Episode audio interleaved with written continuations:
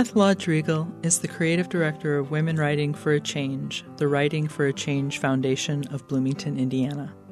For 16 years, she's been dedicated to building safe and courageous spaces for women, girls, and all individuals to create and connect through the art of writing and deep listening. She's an award winning songwriter, a lifelong writer, learner, social entrepreneur, mother, partner, and leader.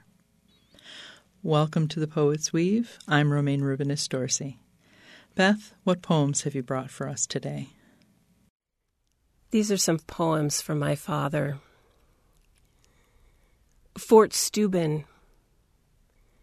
At 19, he painted the Fort Steuben Bridge.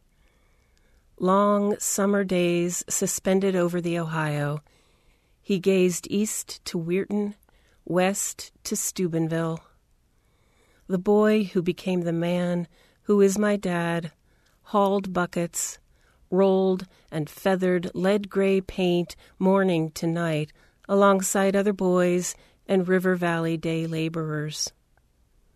I think of them with their pulley boards, their slim rope, arms brown under grime in the perpetual shower of Milltown soot. How tied in they were back then to a few dollars for danger. Better to be mid air above the water than in the mouth of the blast furnace downwind. What would he make of it now?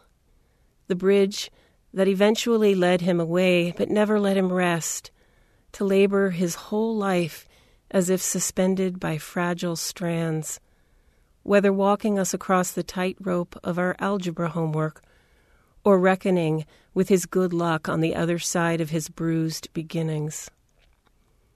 He crossed that bridge, rarely looks back, but knows how to clean a brush, rig a pulley, balance in high places, and still, against most odds, catch what falls. Sandbreak as if wire and pine wood, unspooled to a vanishing point along a foamy shoreline, could keep the drifting dune in place. As when gulls fly inland, summer people leave. Every season has its storm. I see you letting go at the edges, looking out beyond everything, at still waters, sobering skies as if we had more time to make ourselves known to the world, to one another. Assume we'll remake what floats away.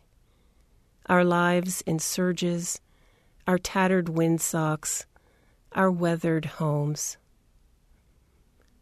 As we ponder this together on the lip of the last wave, our feet disappear in clutches of cool sand we hold hands, brace for balance, seek safety in interiors, our fragility affirmed. We promise return. Mysterious.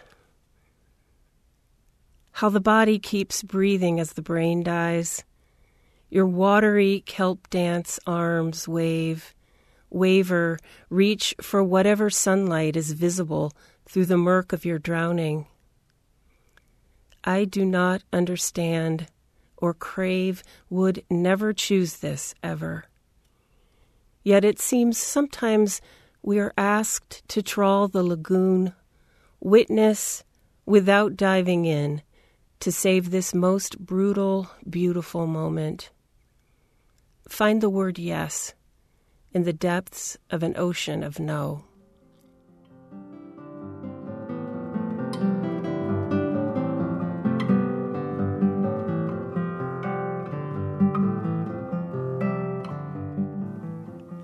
You've been listening to the poems of Beth Lodge Rigal on The Poet's Weave. I'm Romayne Rubinas Dorsey.